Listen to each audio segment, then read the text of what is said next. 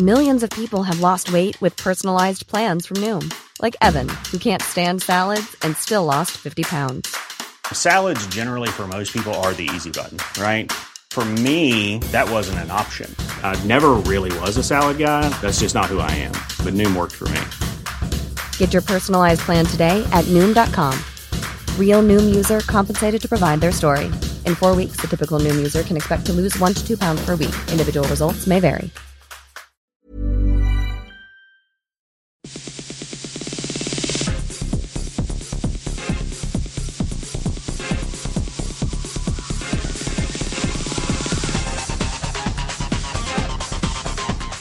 Hello and welcome to Extra Time, a web only program from RNZ Sport. I'm Stephen Hewson. New Zealand Rugby's had to farewell three legends of the game this week. The sudden death of the game's first truly global superstar, Jonah Lomu. There's been the retirement of a player regarded by many as the greatest of all time, Richie McCaw. And there's also been the departure overseas of the brilliant Dan Carter. In extra time, we look back over a major week of upheaval for the sport.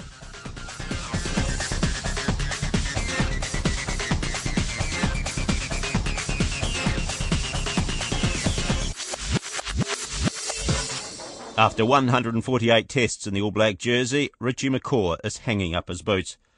It hardly comes as a surprise, as the All Black skipper had hinted from the start of the year that this was likely to be his last on the international stage. He exits having led the All Blacks to two World Cup victories and is the most capped international player in the sport's history. Morning Report's Susie Ferguson asked him if he felt sad that his rugby career was now over. I wouldn't say sad. Like, uh, there's no doubt there's going to be a bit of a hole left. Um, but I'm also excited about uh, what's ahead. Um, so, you know, you get to the end of the chapter open a new one, and I think that's the way I feel. So, there's no doubt when the boys go out and play, you know, next year I'm going to be feel a little bit of wish I was out there, but also know it's the right thing to, the right time to move on. Did you have a sense at all of when you were going to go? I mean, everyone kept asking you. How did you get to that point where you realised, yep, time's now?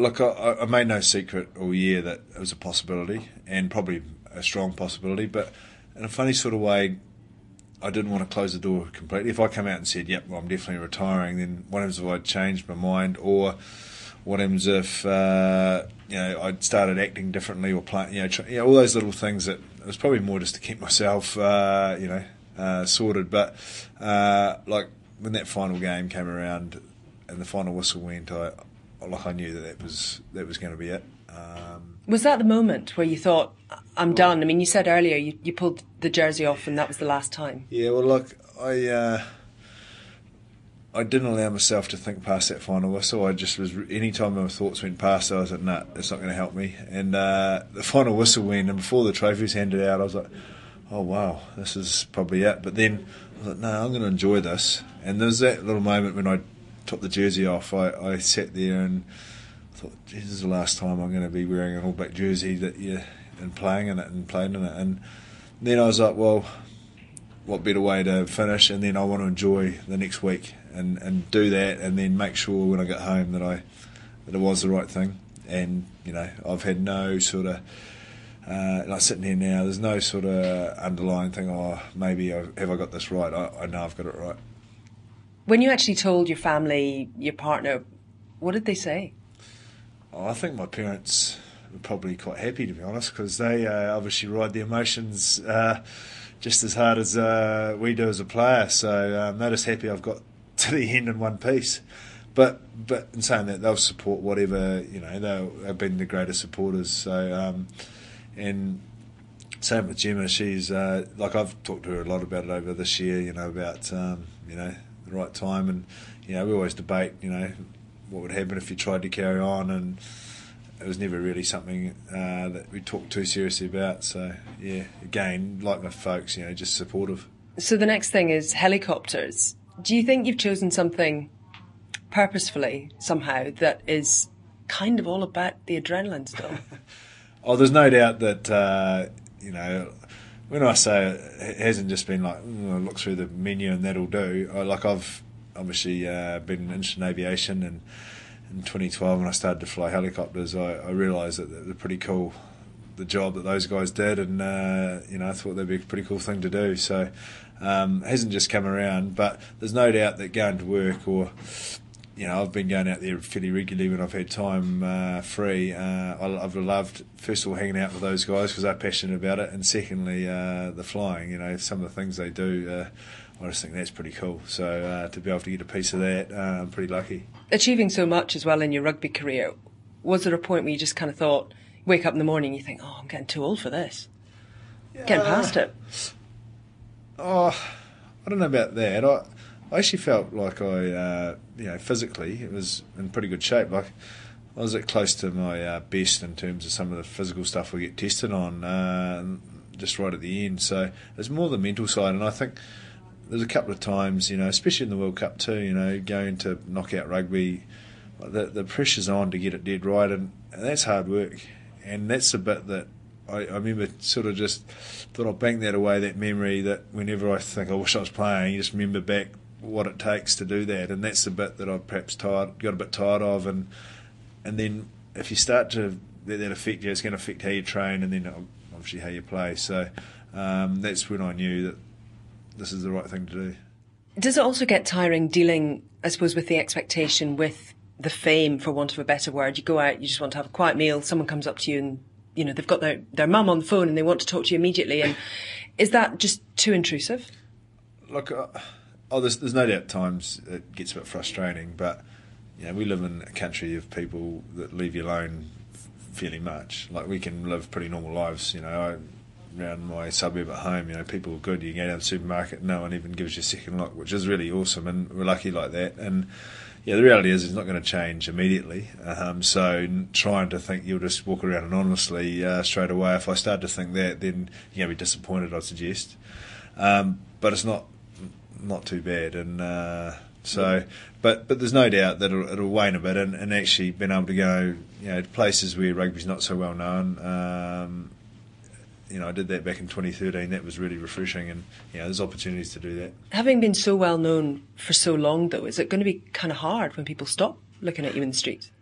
Well, I think everyone's got a bit of an ego that likes to be patted, doesn't it? But uh, like, uh, that's not what uh, you know. That, that's an a thing that you know as a rugby player you accept and, and perhaps you, you, get a bit of joy out of. There's no doubt that everyone enjoys a pat on the back and stuff, but um, you know, yeah, whatever happens down was whatever happens. And the one thing you always got to realise, and some of the guys that you know retired have told me, you know, no matter who you are, what you did, someone will always come along and and fill in and do well and be better or whatever. And you just got to accept that and be happy for, for the next people to do that. And that's the way I, I see it. I want the team to keep playing well and you know whoever uh, ends up being captain and playing number seven, they do the job well because uh, that's what I want to see. New Zealand has seen, if you like, the greatness for an awfully long time. Do you think there's almost an expectation, partly because of the profile, that New Zealand will somehow keep demanding greatness from you? Well, I don't know about that, but you know, it's not as though it's a put on thing as to how I, I live and what I do. Like the way people see is just the way I am, I suppose. So it's not as though I'm going to go and all of a sudden uh, do things that are completely different to the way I've been living now. Um, so yeah, whatever people expect, I, I, like I don't know. But uh, the one thing you always say, and, and you see it, you know, whether you're a current All Black or a former one, you're always classified as an All Black, and that's a great thing, but that's a, I guess, a responsibility you're always going to have. On the greatness question, if you're offered a knighthood, are you going to accept it? Oh, look, I've, always said I would be uncomfortable at this age to have the title Sir. So I, I, I don't. Well, you said that when you were playing. Yeah, not playing I anymore. I, look, to be honest, I haven't put a lot of thought into it. I, I, guess I don't haven't really enjoyed it being debated, you know, around the place and stuff. Um, look, I'm not sure, but um, look, I, I appreciate you know those awards are given to people for what you do, and that, that's great. But um, you know, we'll, we'll, just see. But it, it's always felt a little uncomfortable. So whether something happens, I'm not sure. So, what do you think you're going to miss most about going from being a, a current All Black to a former All Black? Look, uh, there's probably a couple of things. One is definitely that thrill of running out onto the stadium with eighty odd thousand. Like that, that really uh, excites me, you know, and I really love, love that. So you'll miss that, and I think the other the other side of it that I'll miss is, um, sitting in the changing room after a game when you've gone through a battle with your your mates that you have a lot of trust and respect and you've all done your thing and you've succeeded or got through a tight spot or whatever. And you're sitting there, you don't have to say a lot, you just know, and that feeling, uh, and I don't know, you know, it's it's one of those real happy feelings that you have. Um, that's what I'll miss because that's that's the bit you crave. And um, you know, whether you ever replace that, I don't know. But you be careful you don't try and replace that because it, it's pretty unique. And uh, you know, I'm just lucky to have done it for you know got to experience that so often. Will it be quite not nice not having to go to training all the time? It'd be quite nice, uh, yeah. It will be, I, I think. But I, look, I'm, as long as I'm going to do nothing, like I, I'm someone who loves keeping fit and getting out and doing things. So it'd be just nice not having to go. I've got to do this session right now for Saturday. I can just think, oh well, today I won't do it. But in a funny sort of way, like even since I've been home, I've been there's bugger all days gone past where I haven't done something to you know keep keep feeling good. Um, you have a bit more time on your hands, perhaps, for some of the time. Um, you might have some more time for social media, which you've just got onto. yeah, well, I've uh, I've come around to that one. Um, you know, I've been copped a fair bit of stick from my mates that's, you know, said, oh, you said you never would. I was like, well, at least I can change my mind. But, um, look, I, uh, yeah. Is it kind of good now that you're doing it?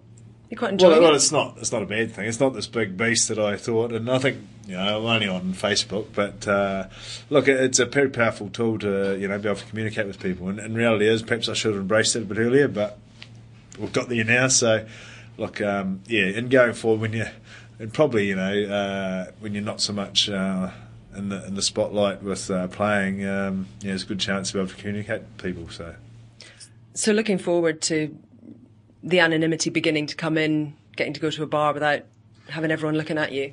Yeah, well, it's going to take a wee while for that, I, I suppose. But um, yeah, look at not having to. The big thing that I'm going to enjoy is not having to worry about you know whether it's your day off or whether everything you did was about making sure you're right for Saturday. Whereas even I've found the last couple of weeks where I went round to someone's place and they said, "Would you like a wine?" You know, and normally I'd have to think twice about it. Not that I wouldn't, but I go, oh, can I? Whereas now I was like, of course, yeah, I love one. And uh, you're not having to worry about that, which is uh, something I'm looking forward to. Do you think you're ever going to need to buy a drink again in a pub? Oh, I don't know. I hope not. Um, oh, I'm quite happy to, to buy a drink in the pub, but um, look, I have you bought one since you came back? I haven't actually been to a pub since I've been back, to be honest. So uh, I need to go and test that one out. That's Richie McCaw talking to Susie Ferguson. One of Richie McCaw's nicknames among his teammates is GOAT, an acronym for greatest of all time. He's certainly been labelled that in many rugby quarters, including by All Black icon Sir Colin Meads, who told Joe Porter he's happy to hand over the mantle. He's taken it over already, so it doesn't worry me at all. It, it couldn't happen to, you know, he's such a great guy and uh, to come second to Richie is still a pretty good honour. I was never a great captain. Uh, I must get that clear. Uh, I played under some great captains, and Sir Wilson Whineray and Sir Brian Lochore, great, great captains. But uh, Richie, like like the other captains, they develop into it, and the further the game's gone, the better captain he's become, and he's just a great, great leader, and uh, you know he's our he, he's the best sad to see him go. And I guess in, in this day and age, the day of social media and, and you know lack of privacy and celebrity, he really is almost a throwback in a way to someone that really doesn't seek the spotlight despite his uh, fame that's become of how good he is at rugby. Oh well, I think that's what makes him great. You know, he's he carries off all his duties and his position, but he's still Richie McCaw, and uh, behind it all, quite a shy guy and he's obviously going to leave a massive hole in terms of leadership within the All Blacks camp, regardless of who they have to replace him. Oh, well, there always is. You know, after a great captain like that pulls out, it's going to be hard for the next one. But uh, they've got other leadership qualities in the team, and uh, you know they'll they'll develop a captain over the next few years. Steve Hansen has described Richie McCaw as the greatest All Black of all time, followed closely second by Dan Carter. Is is that the way you view it? Is Richie our best ever All Black? Oh, I think he he certainly has to be. You know, just his record tells us that, and uh, you can't get a greater honour for the man. It's he's just such a great. Sir Colin Meads talking to Joe Porter. Rugby's first truly global superstar, Jonah Lomu, died suddenly on Wednesday at his home in Auckland at the age of 40. Lomu, who suffered from a rare kidney disease for the past 20 years, died unexpectedly just hours after returning home from attending the Rugby World Cup in England. He played 63 tests and scored 37 tries in those matches, having made his debut in 1994 against France. Wide to Lomu. He's got the bounce. He's it off his opposite. Lomu. Oh, oh. Jonah Lomu was rugby's first truly global superstar, and that try at the 1995 World Cup when he quite literally ran over the top of England fullback Mike Catt heralded his arrival on the world stage. He starred at the National Sevens tournament in 1993, catching the eye of then All Blacks coach Laurie Mains. Bill Kirton and I were watching the Sevens, and Jonah was playing, and he was just simply sensational. And we looked at each other and said, uh, "What can we do with this kid?" Um, this guy could be a phenomenon. In 1994, Lomu made his Test debut against France, becoming the youngest All Black ever although it was an inauspicious start as his defence and positional play was found wanting. Not surprising given he'd played much of his rugby as a loose forward. But he learnt quickly and he was part of Laurie Mains' 1995 World Cup squad, with the All Blacks even changing their game plan to suit him. He was phenomenally fast. Now, on top of that, he had a sidestep of around about three metres. So if he had space, he was basically impossible to mark. So by 1995, we decided that we need to change our tactics in the way we played rugby, and we need to be able to create space for Jonah Lomu. The first signs of Jonah Lomu's health problems, though, emerged in 1996. His kidney condition meant that he missed most of the 1997 domestic season, although he returned for the All Blacks end of year tour of Wales, England, and Ireland. He played at the 1999 Rugby World Cup and remained in the All Blacks squad up until 2002 despite his failing health. He eventually needed a kidney transplant in 2004. In 2006, he spoke of how reinvigorated he felt after the transplant. Before, I used to really, really struggle in games. A lot of people didn't see that part because they never knew about it. But um, now, with the transplant that I've had, um, in terms of training, I don't struggle at trainings anymore as much as I used to. Jonah Lomu was awaiting yet another kidney transplant when he passed away. Tana Umaga was a good friend and an All Black and Hurricanes teammate, and he says the last time he spoke to Lomu was just before this year's World Cup. As we do, we don't speak a lot in terms of words, so there's a lot of you know acknowledgements and head nods and things like that. There's never been a Jonah Lomu, has there? Everyone's tried to manufacture one, try to put forwards out into the backs and try to put someone on the wing that had the same size, but there's no one like him. you know, to be honest, there probably ne- there, never will be. Former All Blacks midfielder Alama Ieremia made his Test debut in 1994, the same year as Lomu. Off the field, he's a very gentle person and very genuine Islander and uh, tough upbringing. And for me, it's his humour and his uh, humility as a as an island boy that I'll miss the most. The Former All Blacks captain Graham Mourie coached Lomu at the Hurricanes and says he transcended the game. Jonah was more than a great All Black, I think, in terms of the, the game of rugby. He was an absolute icon. Anywhere you go in the world, I think Jonah actually was bigger. Not not a, not a thing you'd say about a lot of people. He's actually bigger than the game and, and known outside of the game. Steve Tew, the chief executive of New Zealand Rugby, believes Lomu was a major influence in the game becoming professional. His bursting onto the international stage took the game to another level and was probably an important spark for the game getting the um, opportunity to go fully professional because what he did at the 95 World Cup. Former international opponents too have paid tribute to Lomu. The former Australia captain George Gregan says Lomu was a great man and he's struggling to come to terms with the loss after seeing him just a few weeks ago at the World Cup final. Another former Wallaby, Tim Horan, says rugby's lost one of the good guys and children still talk about Lomu today, even though he hasn't played for the All Blacks for more than a decade. Jonah Lomu was survived by his wife Nadine and two sons, and he'll be remembered not only as an All Black legend, but as someone who transformed the game globally. Hands off Tony Underwood. Lomu heading for four. That's the most brilliant quartet of tries you'd ever wish to see. Bob Oliphant was the first coach to put Jonah Lomu in a black jersey. and he's paid tribute to him. Oliphant selected Lomu for the New Zealand under 17 side in 1991. He says he first saw Jonah play as a 15 year old after being urged to go and see something very special. I watched him play, and he was playing at lock for counties, and so um, I selected him at lock for the New Zealand team to play Australia later that year. Uh, he was only 15 at the time, and this was the New Zealand under 17 team, and it's rare for a kid a year younger to make the team, let alone two years younger. But anyway, he didn't. He was outstanding in that fixture, and I find it quite a coincidence that uh, Australia got back to us early the following year. We'd given them a bit of a toweling in the game that Jonah played in, and, Jonah was, of course, outstanding wanting to change the age from under 17 to under 16. They felt that um, they had a better opportunity to perform at that level because of whatever reasons. And so the New Zealand Union agreed, and so in, in 1992 we had to pick an under 16 team instead of under 17. What the Aussies didn't know that Jonah was so young. and so in 1992 he was in there again and of course we got the same result. Did you get a response from Australia? They were very um, interested in having a look at the birth certificate.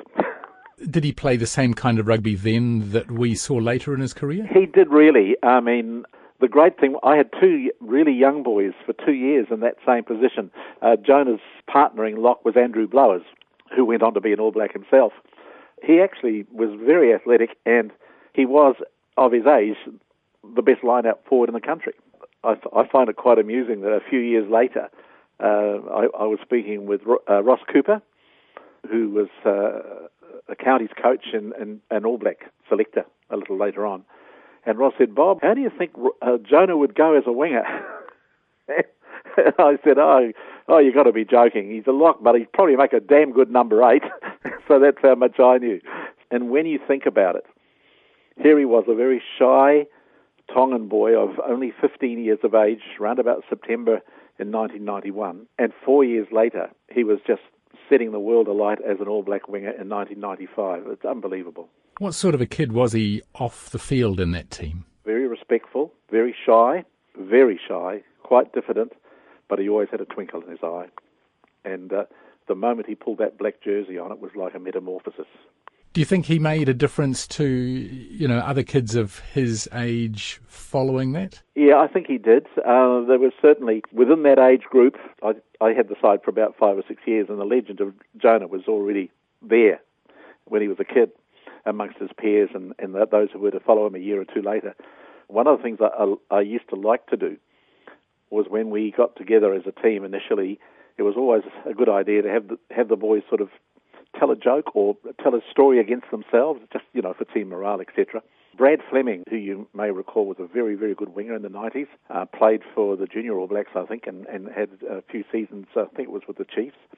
Brad told a story about Jonah, and he said that the ball was coming along the Bay of Plenty backline towards him. He was playing on the wing, uh, Brad was, and he saw Jonah looming. So he called out to the fellow inside him, the centre, uh, chip it.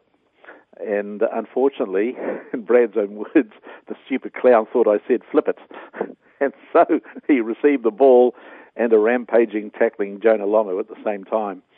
Knocked his confidence a bit. He was remembered in age group rugby for years, and he was sort of the, I suppose, the measuring stick for young players, you know, coming through. If Jonah can do it, we can do it. And you've had a few years in age group rugby, but I guess they don't come along like that very often. No, no. I mean, Jeff Wilson was in the side the following year, obviously an outstanding player. I had Dougie Howlett. Um, there are a lot of outstanding players, but none of them had that magnetic superstar quality of Jonah. He he was special, as, as Phil Kingsley Jones said. He's special. That's an understatement. That's former New Zealand under 17 rugby coach Bob Oliphant talking to Checkpoint's Todd Niall. The death of Jonah Lomu has not only shocked and saddened New Zealand, the impact has been felt around the world. The Irish Examiner's front page was a poignant tribute to the rugby great. The cover was entirely black with a silver fern which had one leaf falling to the ground. Below it were the words Jonah Lomu, 1975 to 2015. The newspaper's editor is Tim Vaughan, who explains why they decided to mark Lomu's death in that manner. I was looking for a front page image that would do justice to such an iconic figure. Um, but I would say while I would, I'd like to claim credit for for the image that we came up with. It, the full credit must go to our advertising agency. They're called Chemistry. When I was looking for an image for, for page one, they were in the process of doing a promotional ad uh, for our rugby coverage. And when I saw it, I said, that's it. That's what we're going to do. We're going to use that on page one. So initially it was, uh, it was designed as an ad to, promote our rugby coverage of Jonah Lomu's, Lomu's death. Uh, it was so magnificent that I decided to uh, to use it on page one. It, it captured exactly what I wanted. It was respectful, sincere, uh, poignant, and uh, cr- creatively outstanding. And you put him on the front page, even though, of course, Jonah Lomu was not Irish. Is that a sense? Is that giving a sense of how important he was to the game? Oh, absolutely. Uh, he's he, he's he, just such a, a, global figure. There was massive reaction uh, to his death in Ireland, and you know, it was, people were talking. It was like death of somebody that they knew it was it was really one of those moments that really takes you back. He was, you know, he was so young. Of course, we all knew that he was, you know, suffering from ill health for for so long. But you know, to to die suddenly like that at forty, uh, and he was such a lovable man. I, I I obviously didn't know him, but everything that's been written about him, you know, sincere, kind, giving, generous. You know, that's uh, that's what he seems to have been, and you know, uh, an exceptional figure um, for such a global superstar. That's kind of rare nowadays. Have you been kind of blown away as well, though, with the sort of reaction that you've had to that front page and how it's absolutely going like wildfire around social media? Yeah, I must say, um, I expected I expected a, a, bit of reaction. You know, uh, I knew it would get a, it would blow people away because it blew me away when I saw it, and um, but I had no idea it was going to be so massive. It's just gone global, really. Um, we're getting huge reactions from New Zealand, from South America, from all over the world. It's just been uh, absolutely incredible. But I think that's, you know, that's because it was a really fantastic image. But I think it's down to the the, the regard in which Jonah Lomu was held. That's why it's getting the reaction that it did. Uh, he was loved all over the world. That was Tim Vaughan, the editor of the Irish Examiner, talking to Morning Report's Susie Ferguson. All Black Dan Carter's official introduction to French Club Racing 92 appears to have been postponed. Carter leaves for France next week and was due to be welcomed at the club ahead of their home match against fellow top 14 French side Toulouse on November the 28th. However, French reports suggest the match has now been postponed in the wake of last week's Paris attacks. Carter's contract with Racing 92 officially begins next month.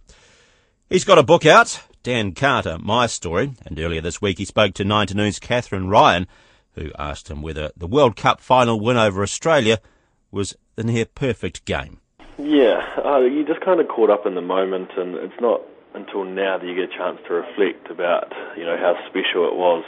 Um, and all I was wanting to do was just to do my little part to help this team win another World Cup, and I'm just so thankful I'm able to sit here and and think that I was able to contribute um, to the team uh, winning back-to-back World Cups. So um, it all, it, it, you're dead right. It, it all went uh, extremely well, and, and pleased with the way it, it all finished. What is happening inside the mind when you are in that kind of performance zone? What are you seeing? How are the decisions happening? It's yeah, it's all about just backing your instincts. You know, in those later stages of a game, you know, you've got a plan, you've got a process that you've been working on all week, and things change, um, and things had changed.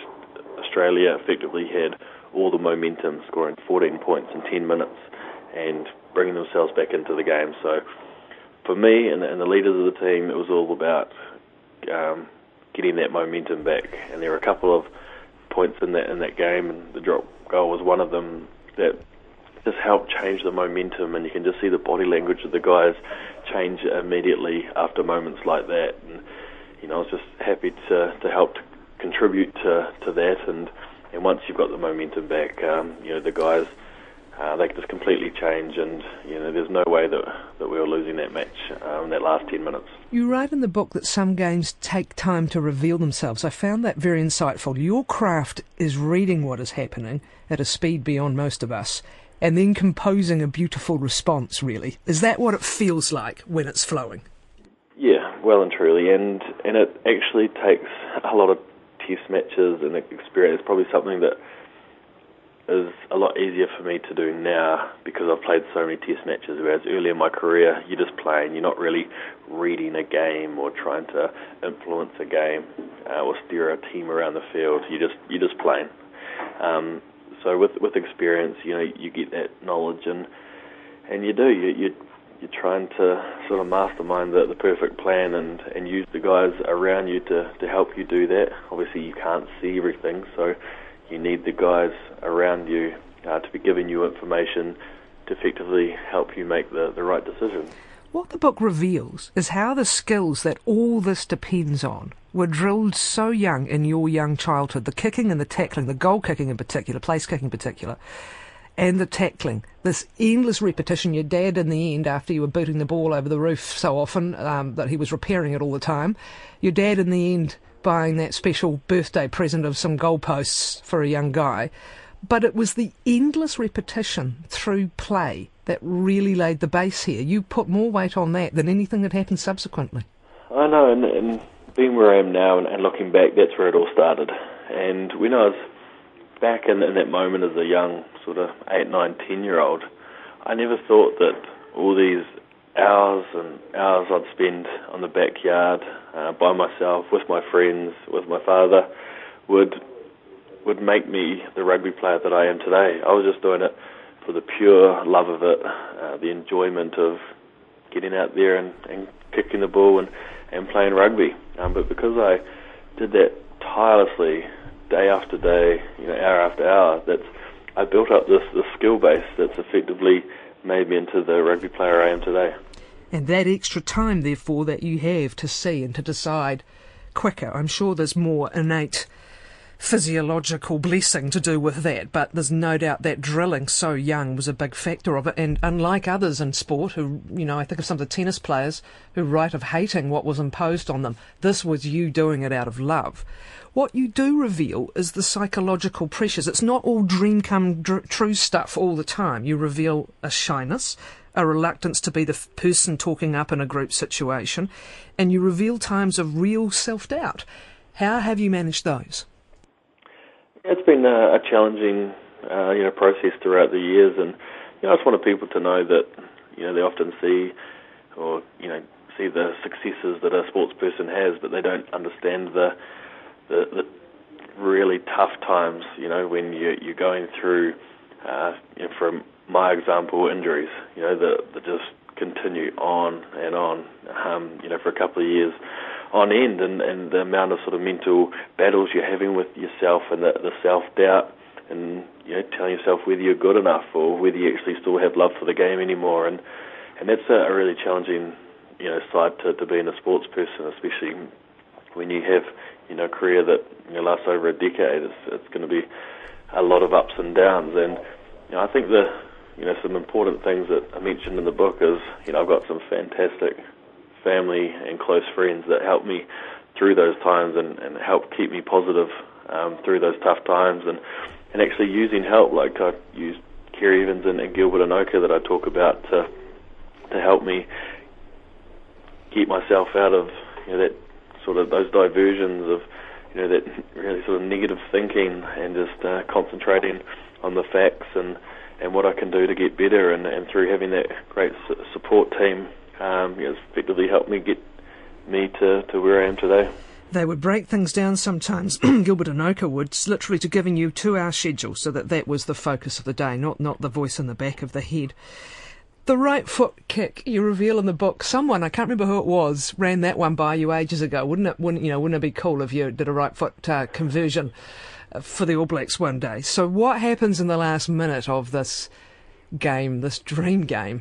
What what happened there? It was probably a little bit cheeky, but um, no. So I grew up on the backyard, you know, kicking goals off my left foot, my right foot. So it's not like the first time I've kicked it I go off my right foot. But at the start of the World Cup, Aaron Smith asked if I'd ever kicked a kick off my right foot, and I told him when I was young. And he goes, "Oh, imagine if we were ahead by more than a try in a World Cup final, and you know you got a chance to to kick a goal, you know your last kick in a in a Test match for the All Blacks off your right foot." And we kind of joked about it and laughed.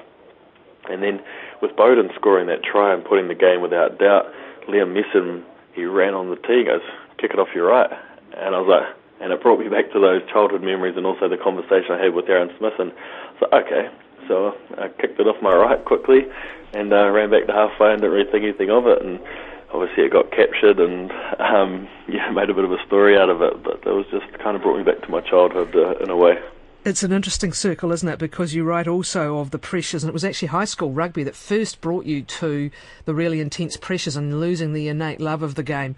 It brought you all the way back to where it started, that this was just about loving something and, and having fun with it. Will we ever see a team like this again, Dan? Was it a combination of people getting to pretty special time in their career, some pretty amazing and bold leadership and coaching leadership, and just a beautiful machine coming together? Is, have we witnessed something pretty special in rugby history? Oh, I think you have, but I don't think it's going to be the end of it. You know, there's an amazing group of guys that are, you know, continuing on with this team. Yes, I think six or seven guys are moving on, but you got the same management team. You still got Steve Hansen leading it, and he's he's a visionary. He's um, he is the mastermind, um, you know, behind this team, and with some of the vision that uh, you know he gives for the team. Um, so there's a lot of people continue. It's a leadership group. Yes, we're losing a few guys, but there's a great core of guys that are going to continue. So and the beauty is we've just got so much depth in New Zealand rugby that I think um, you know it'll continue for, for years to come. For you, this is a big change. Uh, anyone ending a career like this on the international stage, career like this, it's a big change, and there will be many emotional responses. You're going to France. I'm sure there's some nervousness around that with what's happening there at the moment. But you also have a young family. Uh, and is that going to make a big difference, do you think, to how you make this transition? What are your thoughts as you leave New Zealand? I think it's made a lot easier by having a family to, to support you. So a big part of the reason for moving on was to spend more time with them. So I'm actually really looking forward to that. I'm closing the chapter of, you know, my all black rugby and it's been a fantastic chapter, a fantastic career that I'm, you know, extremely proud and happy about. But I'm looking forward to, to what's next in, in my life and um, you know, some pretty exciting times ahead. Uh, but in saying that, I think you know next year when the, the All Blacks uh, reassemble and I'm having to sit there in front of my TV and watch them, I think it'll really sink in, and and I think that'll be you know the tough moment um, when it will really realise that you know I'm no longer an All Black, I'm just uh, an ex All Black, and you know it'll be tough not to be a part of it. That's Dan Carter talking to Kathryn Ryan. And that brings us to the end of extra time for another week. Remember, if you wish to contact us, you can email us at sport at radionz.co.nz and you can also follow us on Twitter at RNZ Sport. On behalf of the Extra Time team, I'm Stephen Hewson. Bye for now.